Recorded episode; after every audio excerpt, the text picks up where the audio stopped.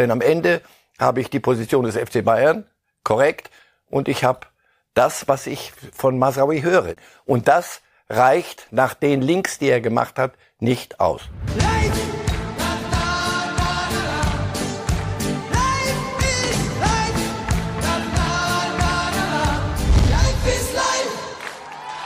Herzlich willkommen zu Reif ist live heute am 20. Oktober 2023 und wie immer bei uns im Studio, wenn es um Reif ist live geht, ist er persönlich Marcel Reif. Schönen guten Tag, Herr Reif. Guten Tag. Schön, dass Sie da sind. Ich danke. Freut mich. Wir werden gleich ins erste Thema gehen, möchte aber unsere Zuschauerinnen und Zuschauer kurz abholen, denn es ist jetzt eine Entscheidung beim FC Bayern gefallen, wie sie mit ihrem Spieler Nusair Masraoui umgehen werden. Sie haben den Fall vermutlich verfolgt in der vergangenen Woche. Äh, der Marokkaner Masraoui, Profi beim FC Bayern, hatte eine Seite verlinkt, die für die Auslöschung Israels plädiert, sich dafür einsetzt. Insofern verständlich, dass es da heftige Kritik gegeben hat. Und nun war man gespannt, nachdem er zurückgekehrt ist von der marokkanischen Nationalmannschaft. Wie geht es weiter mit ihm beim FC Bayern? Äh, am Mittwoch gab es ein Gespräch zwischen Vorstand und dem Spieler und jetzt vor wenigen Minuten die Erklärung des FC Bayern und auch eine erneute Erklärung von Masraoui. Und die wollen wir uns jetzt einmal näher anschauen. Also, Ergebnis, das nehme ich vorweg, ist, Masraoui bleibt Spieler beim FC Bayern München. Ich zitiere jetzt. Nusay Masraoui hat uns glaubwürdig versichert, dass er als friedlebender Mensch Terror und Krieg entschieden ablehnt. Er bedauert es, wenn seine Posts zu Irritationen geführt haben, sagt Jan-Christian Dresen, Vorstandsvorsitzender des FC Bayern. Und Dresen erklärt, Zitat, der FC Bayern verurteilt den Angriff der Hamas auf Israel. Zitat Ende. Und jetzt beginnt ein Zitat von Masraoui. Darüber hinaus verurteile ich jede Art des Terrorismus und jede Terrororganisation.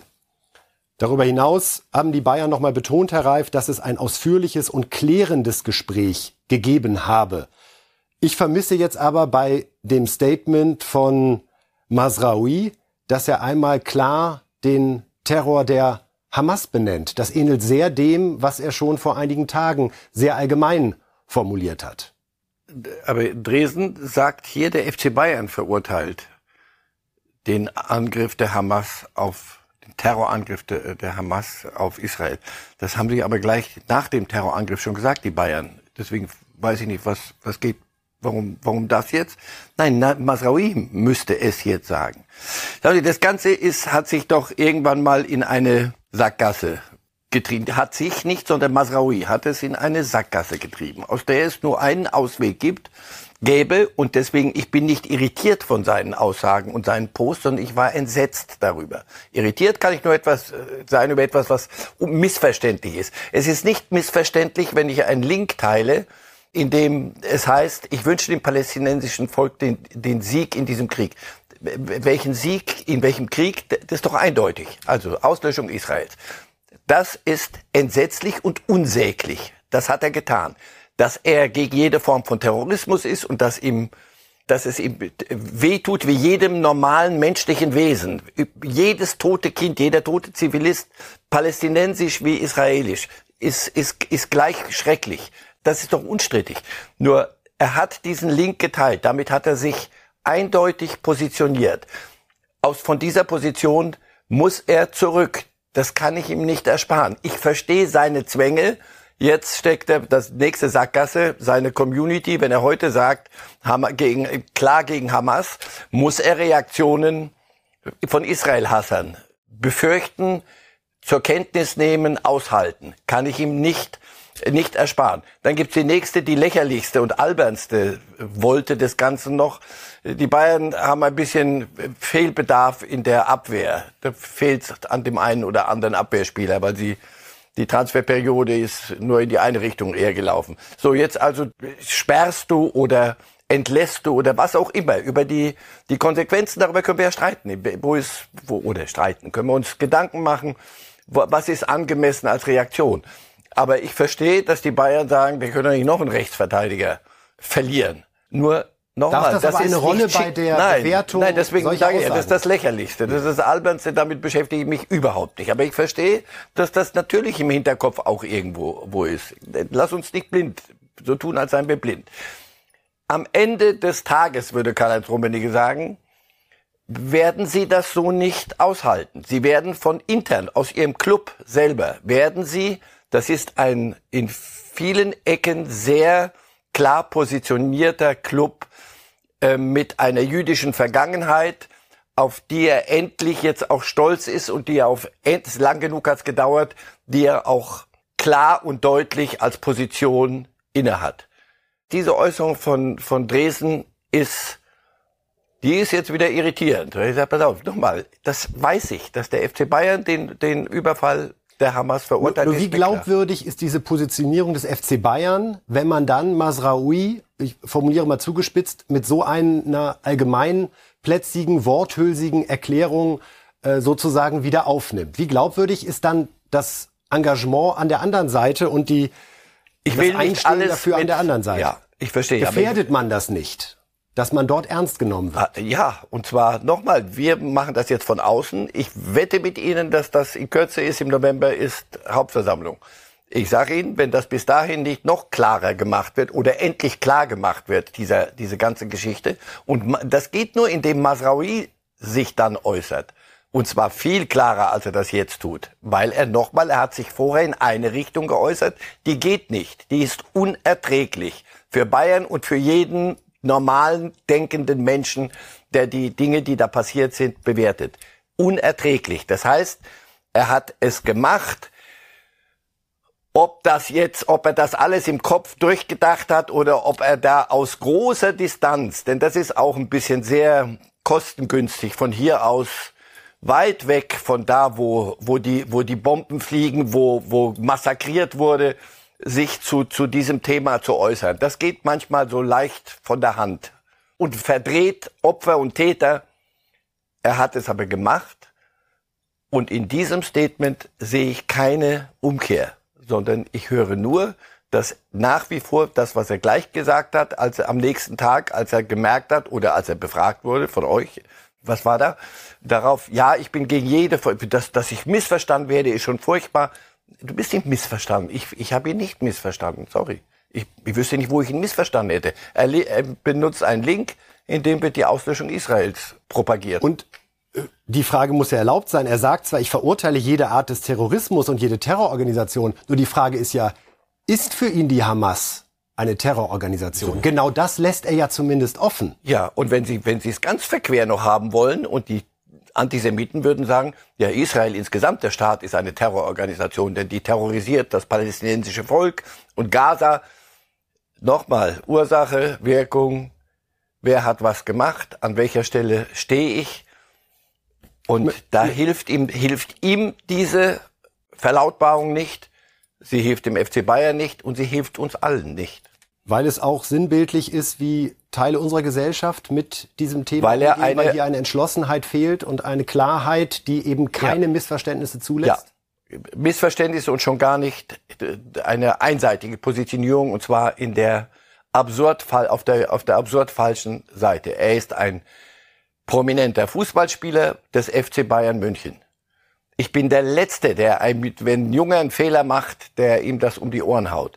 Das allerdings ist mehr als ein, eine Jugendsünde oder eine Jungmannsünde und so jung ist er nicht, sondern das ist etwas, was eine Klarstell einer Klarstellung bedarf. Das ist dem FC Bayern nach längerem Brüten, denn das hat das, das Schweigen war ziemlich laut seit seit dem Gespräch am Mittwoch. Das ist das, was heute rauskommt. Das ist der kleinste, vermeintlich kleinste gemeinsame Nenner. Mir reicht er nicht, die Rechnung geht, die Gleichung geht für mich nicht auf möchte noch einen Absatz aus der Erklärung des FC Bayern zitieren. Dort steht, der FC Bayern steht an der Seite der jüdischen Gemeinde Deutschlands und an der Seite Israels. Nichts rechtfertigt die Ermordung von Kindern und Familien. Warum konnte man hier nicht auch schreiben, der FC Bayern und Masraoui?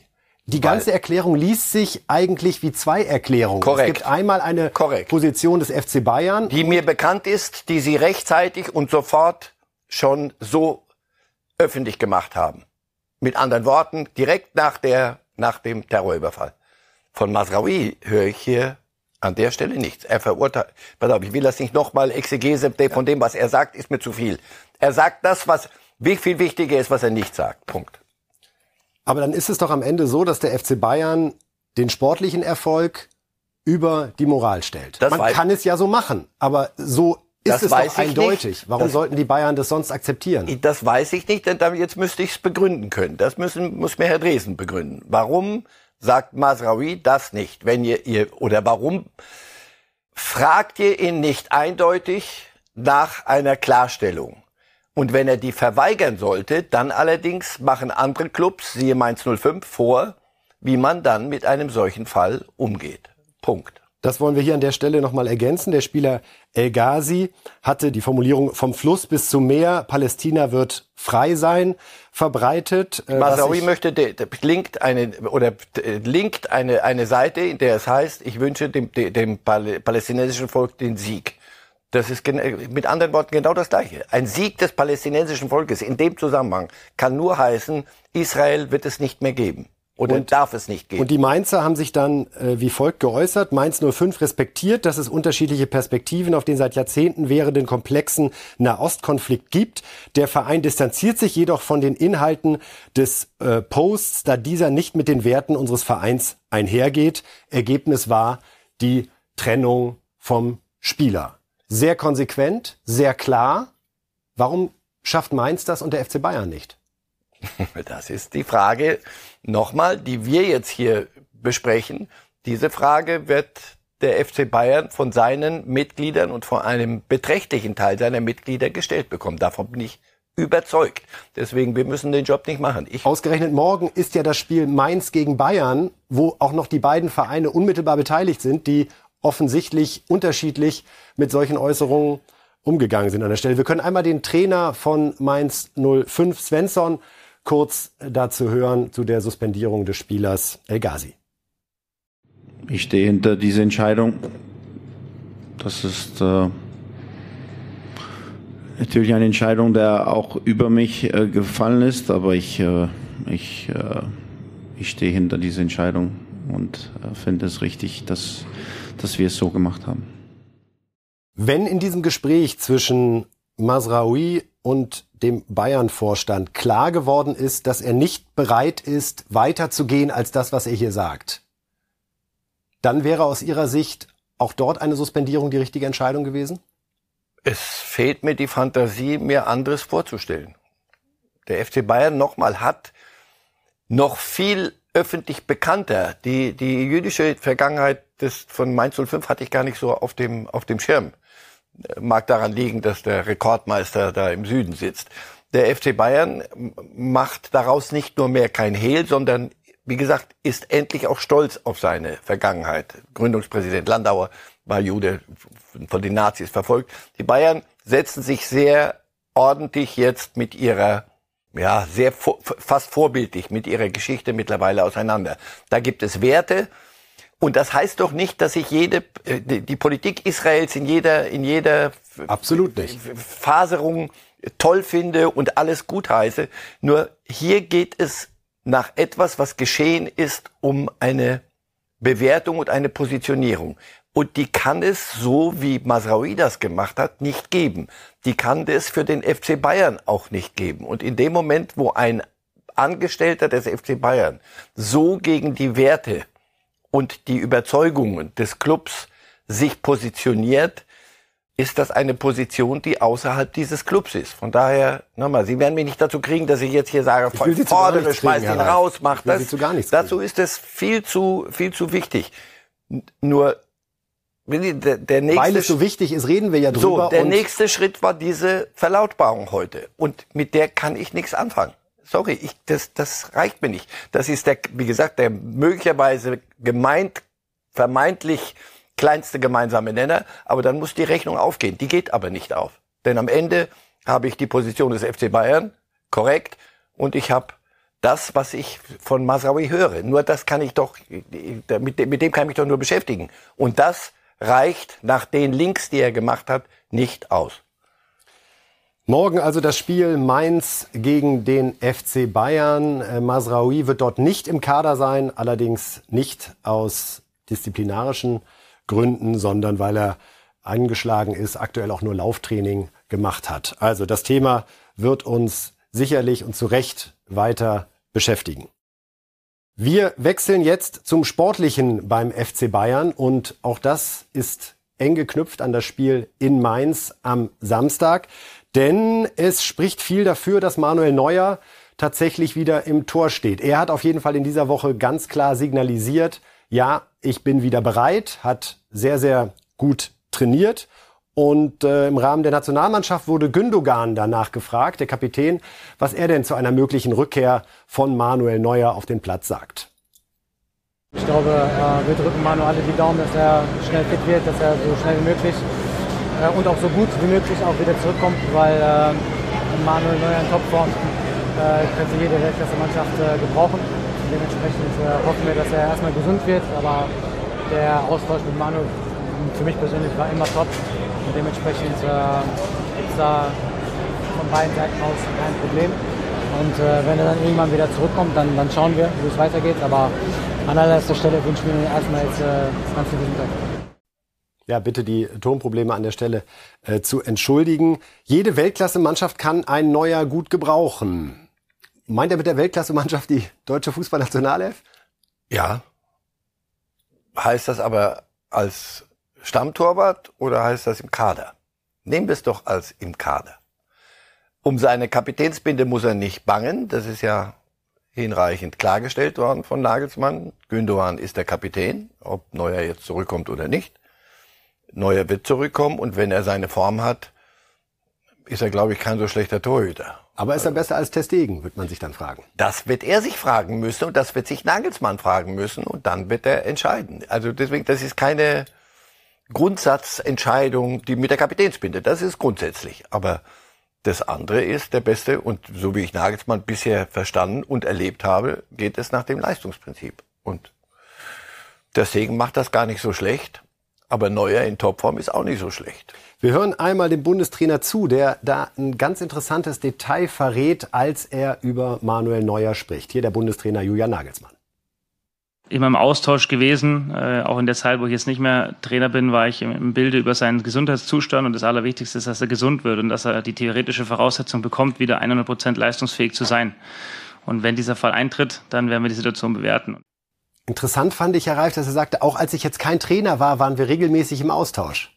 Zeigt, dass die beiden offenbar ein gutes Verhältnis haben, obwohl ja auch rückblickend gesagt die äh, Verletzung von Manuel Neuer bei diesem Skiunfall auch zu Teilen der Anfang vom Ende für mhm. Julian Nagelsmann gewesen ist. Das mit passierte der, im Dezember, ja, es kam viel Unruhe rein. Der Entlassung seines Sommer wurde geholt, Tapalovic, der äh, Torwarttrainer, musste auch gehen. Offensichtlich hat man die Dinge dann im Laufe der Tage, Monate bereinigt. Das ist jetzt auch gut, weil jetzt ist Nagelsmann wieder der Trainer. Man sieht sich öfter im Leben zweimal. Insofern.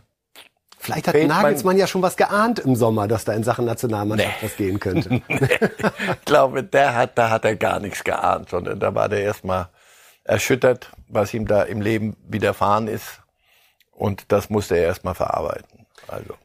Wenn wir an eine Nummer eins denken, die dann plötzlich bei einem Turnier in Deutschland auch noch die Nummer zwei ist, dann denken wir zwangsläufig zurück an 2006. Wir haben da noch mal ein paar Fotos für Sie vorbereitet. Oliver Kahn war lange Zeit die Nummer eins, ehe Jürgen Klinsmann dann Jens Lehmann zur Eins machte. Und wir sehen hier nochmal dieses besondere Bild, dieser besondere Moment vor dem Elfmeterschießen gegen die Argentinier im Viertelfinale, als Oliver Kahn die Nummer zwei zu Lehmann hingeht, ihm nochmal die Hand gibt, ihm Glück wünscht fürs Elfmeterschießen.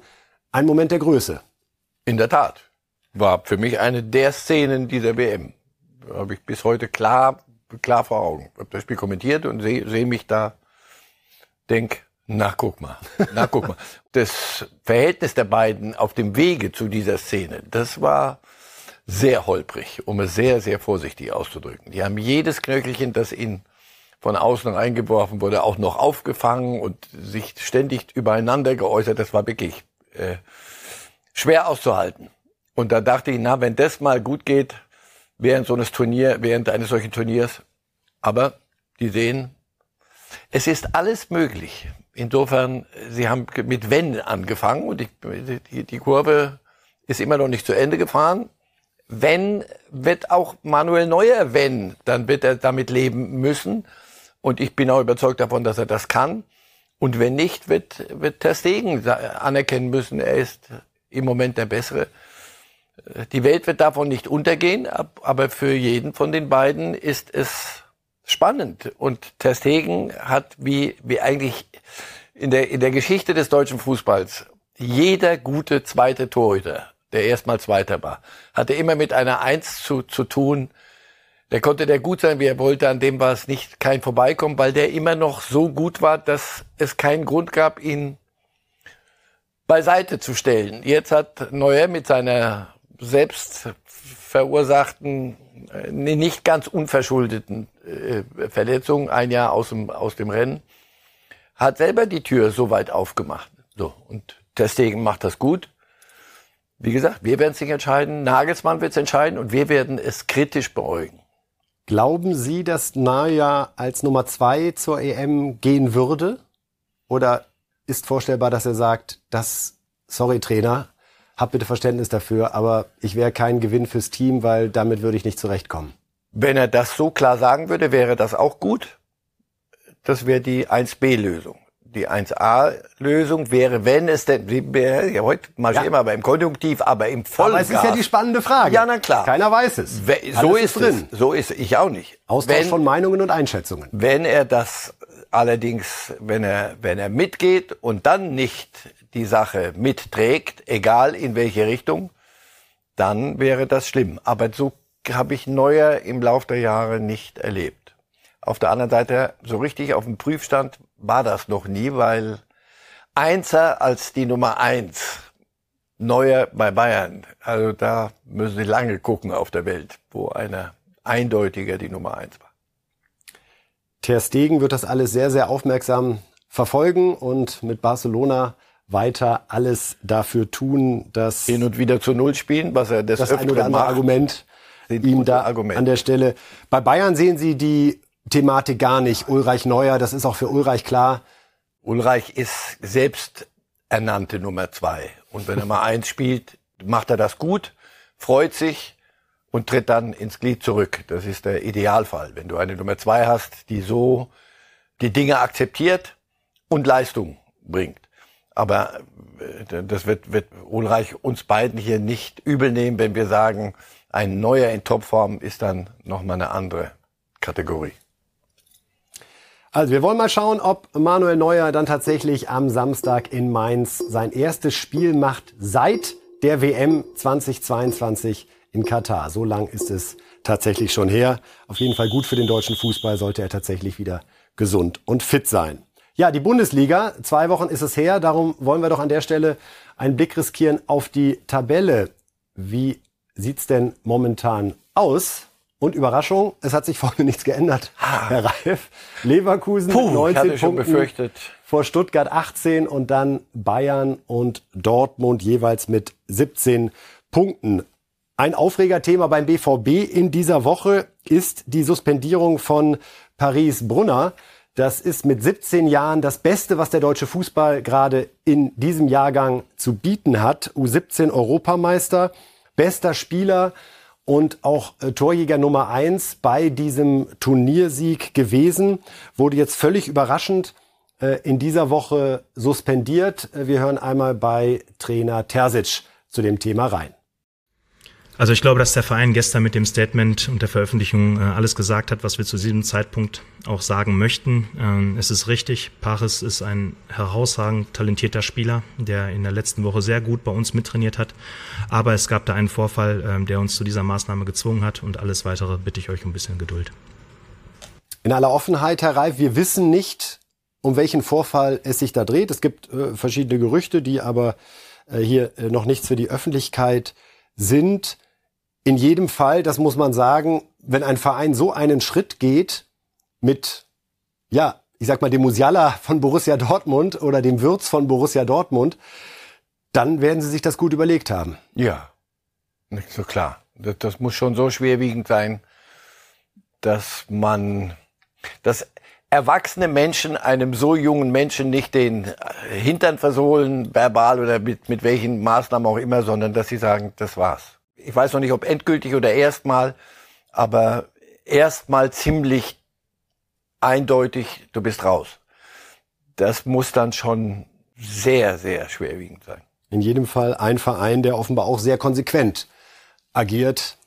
Siehe Mainz und die Diskussion um äh, Masraoui an der Stelle. Wir haben neue Trainer. Auch die wollen wir uns einmal kurz nicht nur in Erinnerung rufen, sondern äh, sehen und hören. Die Augsburger haben ja den Dänen Jes Torup geholt, der jetzt in Heidenheim sein erstes Spiel mit Augsburg macht. Und so hört er sich an.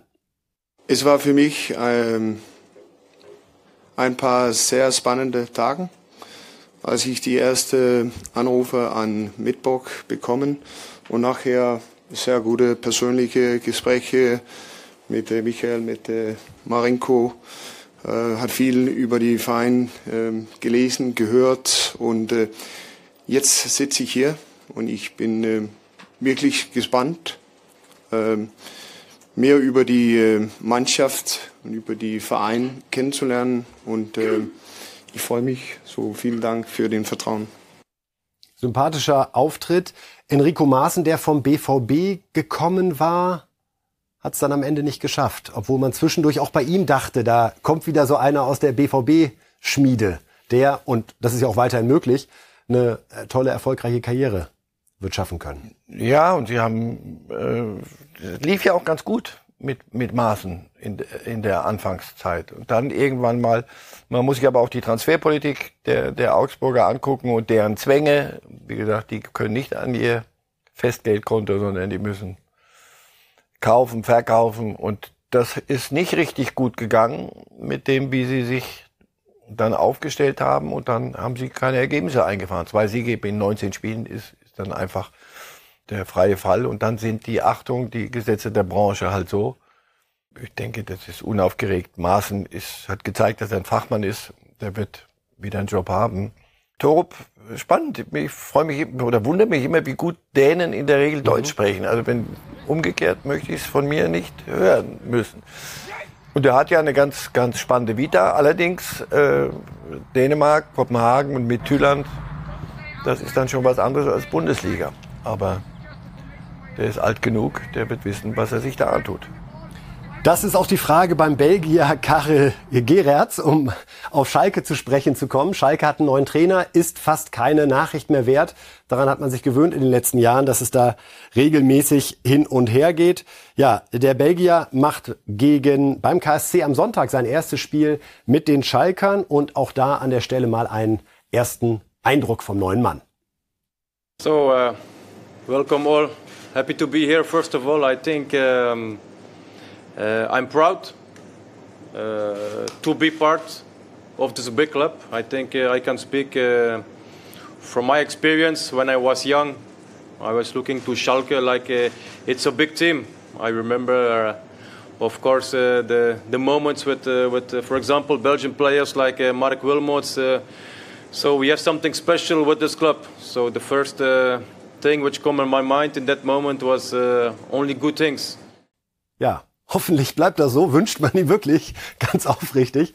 Uh, only good things. Wir haben bewusst auf eine Übersetzung verzichtet, weil es, finde ich, ein sehr anfassbares, klares Englisch ist. Er sagt doch mal, damals, die Zeiten, also interessant, wie auch über die Brücke Mark Wilmot vielleicht speziell auch er als Belgier das sehr aufmerksam verfolgt hat. Könnte das die Mischung sein? Also gleichzeitig ein Verständnis für den Schalke Wahnsinn, aber trotzdem ein bisschen die Distanz, weil eben ein Belgier? Ja, und ist Oder ja sind da alle verloren? Nachbargegend, also das ist, äh, Schalke ist da schon ein Thema. Nur ich, meine, er wird die Tabelle auch lesen können und auch die, die Liga-Zugehörigkeit wird ihm nicht verborgen geblieben sein. Wir reden hier über zweite Liga Relegationsplatz, oder? Sehe ich das richtig? Und das alles, sie weisen nochmal auf die Größe und Wilmots, Eurofighter und was da immer kommt, so Meister der Herzen, Meister, aber nicht zweite Erstligameister und all, immer so eine Wucht. Ja, diese Wucht ist das große Fund, was sie dort haben. hier, dass dieser Kabinengang, der mich krank macht, immer, wenn ich immer denke, Leute, aus Pappmaché, ist das wirklich, wollt ihr da nicht irgendwann mal aufwachen und ganz einfach mal gucken, dass das sportlich hier wieder aufs Gleis, aber gut, das ist nicht mein Problem. Nur diese Wucht, die das positiv hat, Schalke haben kann, wenn es denn gut läuft, die, die verkehrt sich natürlich ganz schön ins Gegenteil, wenn nicht. Dann hast du eine, eine riesen Verantwortung auf dem Puckel. Der, bin gespannt, wie der junge Mann das, das löst. Es sind die Reihe derer, die daran verzweifelt sind, ist in den letzten Jahren erschreckend lang. Vielleicht nimmt das auch etwas Last von ihm zu sehen, dass es bislang noch keiner so richtig hinbekommen hat. Er spricht noch kein Deutsch. Vielleicht ist das ja auch das Beste, was ihm passiert. versteht er auch nicht alles, was da so kommt. Ich wünsche ihm alles Gute, weil nochmal, das hat, ist, ist ja nichts, keine Äußerung gegen andere. Aber Schalke auf dem Relegationsplatz, zweite Liga, wenn nicht, das kriege ich meine, mit meiner sportlichen Vita und mit, mit den, weiß ich nicht, 50, 60 Mal, wo ich auf Schalke war, nicht äh, geregelt. Und die Trainerkarte schon gezogen, den Trainerwechsel jetzt ja. in der frühen Phase der Saison schon im Oktober. So ist es.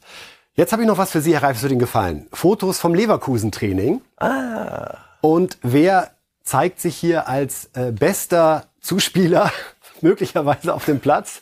Der Trainer hier mit so 25, scharfen 25 Meter Pässen, die dem einen oder anderen Spieler etwas Probleme bei der Ballannahme bereiten, weil sie das ihr schön gemacht. Aber das ist, ich glaube, das macht dem Alonso wahnsinnig Spaß und es hilft ihm dann noch mal mehr, falls es überhaupt nötig ist, was die Akzeptanz der Spieler betrifft, oder? Also den Pass des Trainers nicht vernünftig zu verarbeiten, das ist logischerweise der größte Druck, den man haben kann. Ja, außer denen, die statt seine diese Pässe spielen müssten und die sagen sich, gut, dass der das macht, du Mann, weil der kriegt jeden Ball dahin. Also das ist jetzt nicht neu, das ist in Leverkusen äh, ständiges Gesprächsthema, dass er unverändert Dinge kann, die er früher mal konnte. Und das, das natürlich für die, das ist doch das Entscheidende für Spieler. Du kannst an der Tafel, du kannst Videoschulungen, du kannst stundenlang labern, du kannst alles erklären und nochmal. Aber wenn dir die Spieler glauben, und zwar das geht über gucken, wenn einer, und wer, vor allem er ist auch keiner, der da rumläuft und sagt, Kinder, ihr könnt alle nix. Es gab mal dort einen Trainer, der sagte, ihr habt ja die Schuhspanner noch drin. Ich zeige euch mal, wie das geht. Das fanden die nicht so gut in Leverkusen. Wer war das? Nein. Und zweitens, äh, er erzählt nicht, wie es früher mal war und dass früher alles besser war, sondern der zeigt ihnen, wie es geht. Und dann hat man auch noch Erfolg. Also das ist vielleicht der glaubwürdigste Trainer, den es im Moment äh, auf deutschen Plätzen gibt. Also der, der, der, am, wenn der sagt, pass auf, der könnte jetzt sagen, draußen ist stockdunkel mittags um zwölf. Die wüssten, dass es nicht so ist, aber sie würden schon mal gucken, ob aus dem Fenster gucken. Also das ist, und natürlich sind solche Dinge, wenn die nicht vor sich hergetragen werden, sondern so zielgerichtet und, und arbeitsmäßig ablaufen, solche Bälle spielen, das ist, es gibt nichts, kein besseres Argument. Kommen wir zur Nationalmannschaft, die jetzt ja zweimal unter Julian Nagelsmann gespielt hat. Zunächst das 3 zu 1 gegen die USA, dann das 2 zu 2 gegen Mexiko, was möglicherweise dem einen oder anderen von Ihnen entgangen ist, da es deutscher Zeit zwischen 2 und 4 Uhr früh stattgefunden hat am Mittwoch. Wir wollen mal sehen, bevor wir das hier im Studio besprechen, wie Julian Nagelsmann die ersten Tage, die erste Phase mit der Nationalmannschaft einordnet und bewertet der, der Geist, den sie auf dem Trainingsplatz hatten, den sie im Hotel haben, wie sie miteinander umgehen, sitzen teilweise noch eine Stunde länger beim Abendessen alle zusammen und, und äh, quatschen viel, was ein gutes Signal ist. Aber vor allem einfach die, den Speed, den sie hatten im Umsetzen von den Ideen. Ja, und äh, da ging es diese Woche schon viel um die Offensive. Und ähm, im November wird es dann auch ein paar Dinge über die Defensive geben, noch mehr Dinge über die Defensive geben im individuellen Bereich. Und ich habe es gerade der Mannschaft gesagt, ich habe noch keine Mannschaft trainiert, die innerhalb von einer Woche so viele Dinge umsetzt. Bin ich ganz ehrlich. Ja, ich war schwer begeistert und deswegen mache ich mir absolut keine Sorgen. Das hören wir gerne, Herr Nagelsmann, wenn sich der Bundestrainer keine Sorgen macht. Das heißt, die erste Bayern-Woche für ihn als Trainer war nicht so erfolgsversprechend wie hier. Ungewöhnliches Lob, das er da äußert. Er hat noch nie eine Mannschaft trainiert, die so viel so schnell in einer Woche umgesetzt hat. So viel war es gar nicht, wie er doch selber allen klar gemacht hat. Nicht die Welt verändern, sondern paar Dinge klar und deutlich ansprechen. Kam aus der Mannschaft auch das Echo. er sehr klar in seinen, seinen Ideen, ohne das Ganze zu überfrachten und nicht noch ein System probieren, dann machen wir noch was, sondern das ist schon dann ein bisschen was anderes als jeden Tag äh, sich bei in so einem, so einem Club umzugucken, wobei da auch der Kader nicht so schlecht ist bei den Bayern. Aber hier hast du natürlich die Elite. Und wenn die es nicht begreifen, dann allerdings sollten wir uns Sorgen machen. Also, dass sie das begriffen haben, ist gut.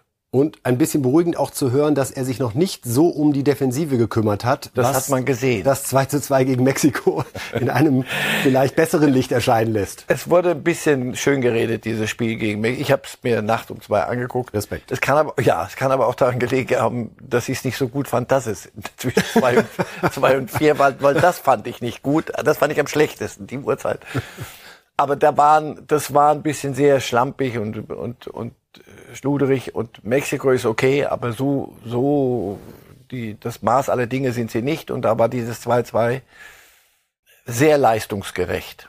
Insofern also, kluger Satz von Nagelsmann zu sagen, um die Abwehr wollte ich mich eh erst beim nächsten Mal kümmern. So, das erklärt es mir, das reicht. Wenn er beim nächsten Mal, wenn er sich dann gekümmert hat und die das genauso schnell begreifen, die Abwehr wie offenbar die Offensive, dann ist gut. Nein, was mir, was mir richtig gut gefallen hat, war das, äh, die, die Aufstellung und dass die auch funktioniert hat. Die haben mich ja wie immer gezwungen, eine Aufstellung vor, vorzuschlagen oder mir auszudenken. Ich hätte mir eben nicht getraut, Musiala, Sané und, und Wirtz da rumlaufen zu lassen. Er hat's gemacht, zweimal. Und das wird immer besser. Das ist mutig, das ist sehr jung. Das ist eine Entscheidung, die man, wenn man dann die sieht, wie sie, wie sie funktioniert, im Nachhinein sehr gut mittragen kann. Und ich glaube aber auch eine Entscheidung, die, selbst wenn es Probleme geben würde, bei den Fans trotzdem erstmal auf Verständnis stößt, ja, weil man sagt, das sind unsere beiden besten Jungen, die dürfen auch mal Fehler machen, aber es steht halt einfach dafür, dass da ja, zwei Sie Spielen, die man sehen will. Sie müssen nur gut genug sein und besser, Absolut. jetzt zurück, Sie erinnern sich vorhin neuer, Sie müssen nur besser sein als die, die Absolut. da draußen an die Tür klopfen. Also Gnabry wird wiederkommen, wird fit sein, dann haben wir ein Thema. Havertz ist ja kein, keine Laufkundschaft. Wenn der sich bei Arsenal endlich mal stabilisiert, dann wird, wird der äh, auftauchen. So, Füllkrug ist, glaube ich, weiß nicht, vielleicht der, der gesetzteste von allen mittlerweile, obwohl der jüngste als Nationalspieler. Wir nehmen die Aufstellung einmal dazu, Herr Reif, die wir Wahnsinn. jetzt nach diesem ersten Nagelsmann-Doppelpack identifiziert haben, als die, die aktuell im Normalfall spielen würde. Mal sehen, ob Sie da mitgehen. Eben vorne, wie von Ihnen angesprochen, Wirtz, Musiala, Sané und Füllkrug. Dann Gündogan und Kimmich nebeneinander. Kimmich äh, war jetzt krankheitsbedingt nicht im Einsatz, aber steht bei Nagelsmann nicht zur Disposition. Und dann die Viererkette, auf die er jetzt auch gesetzt hat, mit Gosens, Rüdiger, Hummels, Tar. Und Testegen logischerweise im Tor. Klammer auf, noch Fragezeichen, Klammer zu. Würden Sie auch sagen, dass die elf spielen würden, wenn jetzt morgen EM wäre? Antwort ja. Gut. Ja. Jetzt haben wir Rudi Völler für Sie. Ja. Und der ist logischerweise angetan von den ersten Tagen mit Julian Nagelsmann und fasst das nochmal so zusammen. Ja, unabhängig von den zwei Spielen. Es ging halt auch leider nicht anders. Wir mussten es, wir mussten es halt tun. Und dann, äh, ich war Julian Lagensmann, ich habe es ja schon gesagt, war ähm, genau der Richtige, war, wie gesagt, weil er auf dem Markt war, ein Glücksfall, auch mit seiner Art, ähm, Dinge, an Dinge ranzugehen. Jetzt auch ein paar Dinge wieder, weiß jetzt, was es bedeutet, Bundestrainer zu sein. Ja, nach diesen beiden Spielen hat jetzt ein paar Wochen bisschen durchatmen, aber schon neu, hat schon neue Ideen. Das weiß ich, war kurz schon mit ihm jetzt in der Trainerkabine. Äh, er arbeitet dran. Ja, Glücksfall sagt Völler nochmal und er hat schon wieder jede Menge Ideen geäußert. Die bezogen sich dann hoffentlich auf die Defensive. Auf die Defensive. Nein, die Erleichterung ist schon zu greifen bei allen, dass auch wenn es jetzt kein 6-0 gegen Mexiko gab, dass grundsätzlich der Geist, das Gefühl, die gefühlte Temperatur nach dieser Reise ist, die Entscheidung Nagelsmann hat es auf jeden Fall zum Besseren verändert. So, und Nagelsmann, ich muss ihm keine Ratschläge geben, aber er ist noch jung. Dieses täglich neue Ideen haben, das kannst du als Vereinstrainer dann auch sofort umsetzen. Auf der Fahrt zum, zur Sebener Straße kannst du dir, kannst die Welt wieder verändern und dann nochmal gucken und was machen. Das wird er zähmen müssen, das weiß er auch. Das ist die Ideen haben, aber dann, es ist ja auch zwischen den Spielen. Als Nationaltrainer hast du Zeit genug, Dinge, die dir gerade einfallen, ein, zwei Tage mit dir rumzutragen, sie ein bisschen zu wälzen, zu verwerfen oder sie dann für die Defensive zum Tragen kommen zu lassen. Das stelle ich mir wirklich so das Spannendste oder der, die größte Umstellung für Julian Nagelsmann vor, dass er jetzt ich habe hier eine super Idee, ich schreibe mir die auf und dann zwei Tage später siehst du den Spieler möglicherweise in einer ganz anderen Situation, denkst dann, ah, war vielleicht doch nicht so gut. Ja. Ich habe aber noch drei Wochen Zeit, bis ich dazu was sagen muss.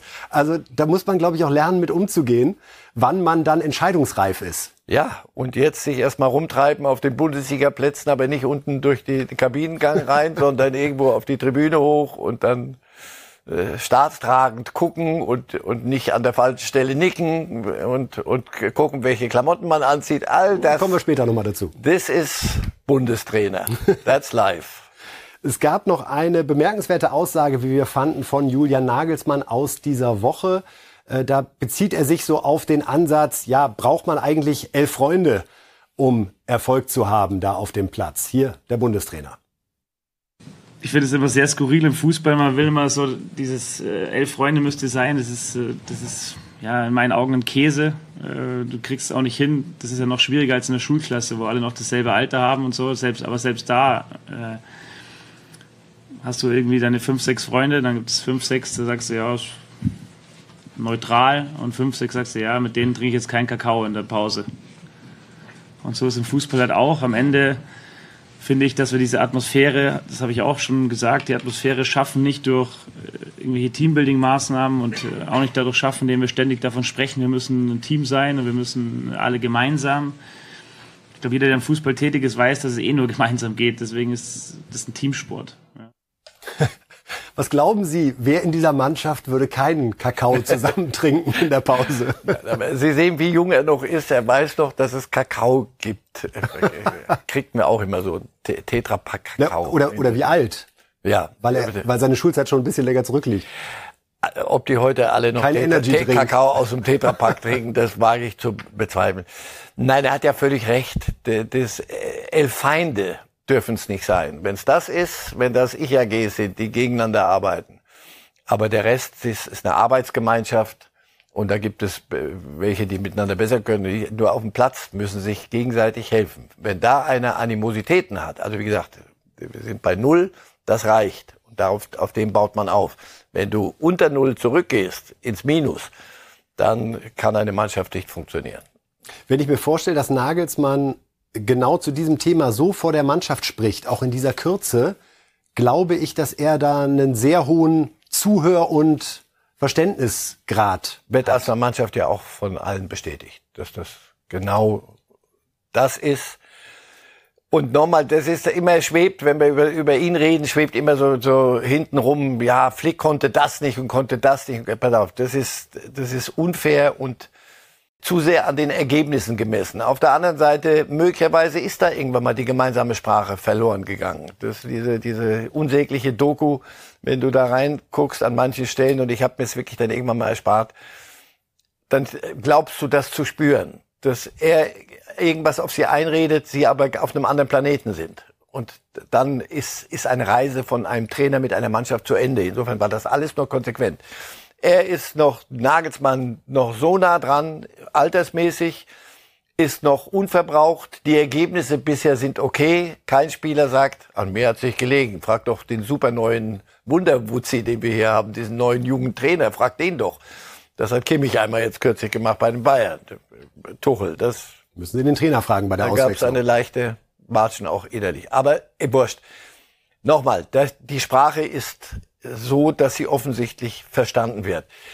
Das äh, abgeprüft wird das alles, wenn es dann mal ernst wird. Dann nützt weder die Sprache was, noch elf Freunde oder elf Feinde, ist völlig wurscht. Dann wird Leistung abgeprüft und das wird sich in Kürze auf dem Platz abspielen. Ihr Lieblingsthema Doku haben Sie gerade noch mal kurz angeschnitten. All or Nothing läuft gerade bei Amazon und selbst in der Animation wird das All verschwindet dann und die Betonung liegt auf dem Nothing. Schon ein schöner Holzhammer gleich zu Beginn. Es gibt gerade wieder die Überlegung beim DFB, inwieweit man das Turnier in Deutschland, die EM 2024, begleiten lässt. Würden Sie dazu raten? Heute berate ich aber wirklich alle bis zum Verband Oder weckt das ungute Erinnerungen also, auch bei Sie, Spielern? Sie fragen jetzt mich. Ich Ja, war, ist ich kein zu- anderer hier. Also, da haben Sie einen Punkt. Ich war zu lange selber Kicker und zu lange selber in der Kabine. Ich möchte niemanden in der Kabine haben. Kabine war für mich und bleibt für mich. Die nächsten Generationen werden das anders möglicherweise sehen und werden alles übertragen. Ähm, und ich war auch lang genug fürs Fernsehen tätig und ich kenne alle Begehrlichkeiten. Ich kann damit nichts anfangen. Kabine ist ein für mich heilig ist ein viel zu großes Wort, aber ein intimer, privater Raum von Mannschaft und Betreuern. Und da hat niemand von außen was verloren. Wenn es am Ende der WM-Titel ist und Campo Bahia und EM-Titel und alles, dann her alle Dokus dieser Welt. Wenn nicht, sieht's dann so aus wie jetzt diese Katar-Doku. Und da, wenn ich in der Abwägung, wenn ich's zu entscheiden hätte, würde ich sagen, eher nein. Wir können mal gucken, wer noch für Dokus in Frage kommt bei der Europameisterschaft 2024. Wie sieht's denn aus? Wer ist schon sicher dabei? Hat sich einiges getan jetzt in den letzten Tagen. Also wir haben Deutschland sicher dabei, Überraschung als Gastgeber. Türkei als einziger Gastgeber, muss man ja mittlerweile dazu sagen, bei großen Turnieren. Das wird sich erledigen. Nur ein Gastgeber Deutschland, dann Türkei, Spanien, Belgien, Schottland, Portugal, Frankreich, Österreich, die Engländer auch mit dabei bei unserer Euro. Das wird schon gut, ne? Sieht, sieht ordentlich aus, ja. Schön, dass die Türkei es gepackt hat am Ende. Schön, dass die Österreicher es geschafft haben. Schweiz ist kurz davor. Alles wird gut. Alles auf einem Kontinent. Und ein Ausrichter, wie früher. Aber Italien, Herr Reif. Italien. Italien hat es in der Gruppe sehr, sehr schwer mit England und der Ukraine. Und es kommt Endspiel? genau zu diesem Endspiel. Spiel ganz am Ende. Derzeit sind die Italiener drei Punkte. Wir sehen es hier nochmal in der Tabelle, sind drei Punkte hinter der Ukraine, die derzeit auf Platz zwei steht. Äh, haben ein Spiel weniger. Das heißt, im Normalfall wäre man punktgleich und hat dann wirklich das Endspiel um die Teilnahme an der Europameisterschaft. Und ist immer ganz schwer, finde ich jetzt zu sagen, man gönnt es einem Land mehr als dem anderen. Natürlich ist auch die Ukraine derzeit mit einem ganz speziellen Solidaritätsthema zu Recht äh, aufgeladen. Und es wäre großartig, wenn dieses Land äh, mit der Mannschaft bei uns vertreten wäre, weil das auch, glaube ich, für die Menschen in der Ukraine wahnsinnig viel bedeuten würde. Gleichzeitig gehört Italien zu einer Europameisterschaft dazu. Haben Sie die Italiener so ein bisschen verfolgt? Das ist ja, soweit ich weiß, hatten die doch mal was gewonnen. Und Ja, ja, das ist ja dann. Europameister. Die, die machen es entweder richtig oder gar nicht. So, und im Moment beschäftigen sie sich auch noch mit Wettskandalen, dass da junge Nationalspieler gesperrt werden, die dann auch nicht dabei, Tonali zum Beispiel und, und der, weiß ich wie heißt, Fagioli, der von, von Juventus. Und da denkst du, oh nee, Leute, können wir es denn nicht einmal nur Fußball wieder? Müsst ihr denn jedes Mal irgendwelche Skandale wieder rausholen und dann sportlich in so einer Gruppe dann hinterher hinken? Also nochmal, das reicht nicht dieses Final, sondern die müssen vorher noch ein Spiel gewinnen. Ich weiß nicht, wenn die jetzt als erstes spielen, aber das müsste gehen, dann haben sie, werden sie punktgleich und dann hast du das Finale gegen die Ukraine und musst und natürlich fragen Sie, fahren Sie mal nach Italien, fragen Sie mal, was die sagen sollen. Gehören wir zu einer EM oder nicht? Die weiß nicht, Menschen sind entsetzt über das, was da, was mit ihrer, was ihre Nationalmannschaft immer wieder macht. Ein Trainer, der, der mitten in der Mancini, der mitten in der EM-Quali nach Saudi-Arabien abhaut. Oh, das ist alles. Es ist so unital. Für mich war früher, das war das gelobte Fußballland. Ich bin nach Mailand gefahren, privat, als junger Mensch, in San Siro und dachte hier, also hier, das ist das Ende des Fußballs. Hier, das, hier musst du hin. Und Rom und Olympia, wirklich, weil ich hab, ich, ich kenne Italien wirklich gut. Aber was, was denen so gelungen ist über die Jahrzehnte an, an, an Verfall, äh, Stadien sind marode, die müssten längst eine EM wieder haben oder eine WM, haben aber ihre Skandale gehabt und so. Also wie gesagt, ich könnte mich jetzt ausheulen. Ja, sie gehören dahin, aber ich- das kann ihnen niemand, äh, äh, Sympathiepunkte werden es nicht werden, sondern du musst Spiele gewinnen. Nordmazedonien haben die Italiener jetzt im nächsten Spiel da also Für die das Spiel des Jahres und die musst du dann spielen mit dem Druck. Wenn du, wenn du das nicht gewinnst, kannst du dir den Rest schenken dann. Ja, unentschieden. Dann reicht. Könnten Sie, müssten Sie die Ukraine erst recht schlagen. Ja, ja. Dann würden Sie noch vor Sie rutschen. Du, du musst, jetzt musst du, musst du, musst du. Und das ist, die Situation haben Sie sich gebracht, dass Sie müssen und nicht entspannt Fußball spielen. Gibt es äh, sonst noch eine Mannschaft, Sie haben Österreich-Türkei erwähnt, über die Franzosen haben wir gesprochen, so eine Mannschaft, wo Sie mit Ihrem Fußballerblick besonders gespannt darauf sind, wie die sich bei diesem Turnier schlagen werden, abgesehen von der unseren natürlich, so. die vielleicht der, das größte Fragezeichen ist bei all den großen Namen, wenn man auf Erfolge der Vergangenheit verweist. Gibt es so eine Mannschaft, die auch für Sie so eine Außenseiterchance hat, die wir vielleicht gar nicht so häufig thematisieren? Ach, dazu sind die, die, die Platzhirsche zu stark, als dass dann Außenseiter sich da breit machen. Und immer die England-Frage, oder? Wie die England, die England-Frage, wie gesagt, England diskutiere ich nie, weil das glaube ich, wenn ich sehe. Das, die habe ich schon seit Jahrzehnten, habe ich die, die, die Belgier, äh, da bin ich raus aus dem Geheimtipp. Die Spanier wird, wird interessant werden, wie, wie kriegen sie die ganz Jungen und die Älteren gebacken. Also, das wird eine, eine qualitativ sehr interessante EM werden. In jedem Fall. Mit 24 Mannschaften. Nur 24 Mannschaften. Auch das noch. Bei der Fast WM, erträglich. Bei der WM haben wir ja den Aber die Hälfte aller Verbände, das wissen Sie schon, ja? Ja, ja. Der europäischen. Also, insofern auch eine Menge. Ja. Wir hatten neulich ein Gespräch mit Philipp Lahm, da wurden wir nochmal dran erinnert, dass es gar nicht so lange her ist, dass 16 Mannschaften bei einer Europameisterschaft waren. Und? War das nicht prima? Brutale Qualitätsverdichtung logischerweise. Da war die Vorrunde schon. Ja, und das war um Klassen äh, qualitativ höher stehend als, als eine WM, außer ein bisschen Brasilien und Argentinien. Ja. Aber der Rest, die als Gäste hier dazu hm, holen. Ich merke schon, das wäre nach Ihrem Geschmack.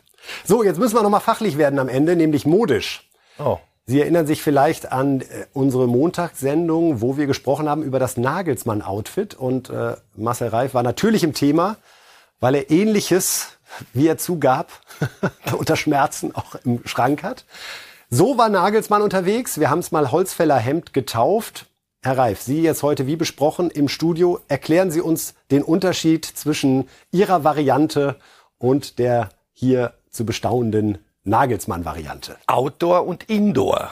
Da. Wir sind ja hier Indoor, wenn ich nicht irre. Korrekt, auch wenn es so. manchmal kalt ist hier. Eben. Und Outdoor ist äh, das dicker, das kann man auch im Schrank haben. Habe ich so ähnlich auch. Also wenn es mal kälter wird, kann ich Ihnen das auch vorführen. Und welche Erkenntnis ziehen wir aus? Ich weiß nicht. Nicht. Weiß das ist gut. Aber ist wir wollen nicht alles überfrachten. Ja, nein, nein, da sind wir schon zwei. Also einfach mal. Man kann Dinge. das tragen, finde ich. Äh, Absolut. Das hat mich hat mich auch nicht fürchterlich entsetzt. Da gab es wichtigere Themen, Defensive zum Beispiel. Ähm, also wenn muss er das so tragen? Ich hätte mir das Thema erspart. Aber solange die Ergebnisse stimmen, kann genau. er im Tüllröckchen antranzen. Jetzt haben wir noch die Tipps am Ende zur oh, Bundesliga. Ja. Auch das zwei Wochen her, das gespielt wurde. Wollen wir mal sehen, was der Reif zu bieten hat. Heute Abend schon die Dortmunder nach Privatjet Länderspiel Rückreise wieder dabei. Werder wird 2 zu 0 geschlagen heute Abend. Am Samstagnachmittag Union gegen Stuttgart 1 zu 1, Freiburg-Bochum 2 zu 0, Darmstadt-Leipzig 1 zu 1, Hoffenheim-Frankfurt 2 zu 1, Wolfsburg-Leverkusen 1 zu 1.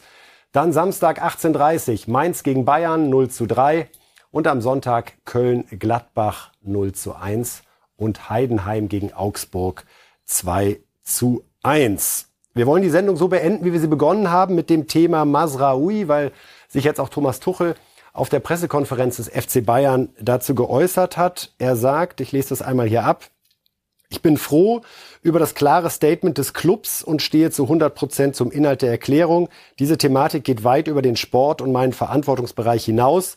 Ich habe persönlich mit Masraoui gesprochen, aber der Inhalt bleibt intern.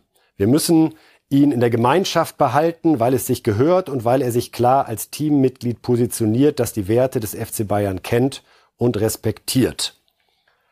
Leider hat er es abschließend gesagt selbst so in der Erklärung des FC Bayern eben nicht getan. Wenn er das tut, kann ich alles nachvollziehen. Bis dahin bleibt für mich ein viel zu großes Fragezeichen. Das war's von uns an dieser Stelle. Herr Reif, vielen Dank Ihnen. Ihnen vielen Dank fürs Zuhören, fürs Zuschauen und wir hoffen, dass Sie am Montag um 10.30 Uhr wieder bei uns sind, wenn es heißt Reifes Live und diese wunderbare Musik ertönt. Bis dahin ein schönes Fußballwochenende. Tschüss. Live!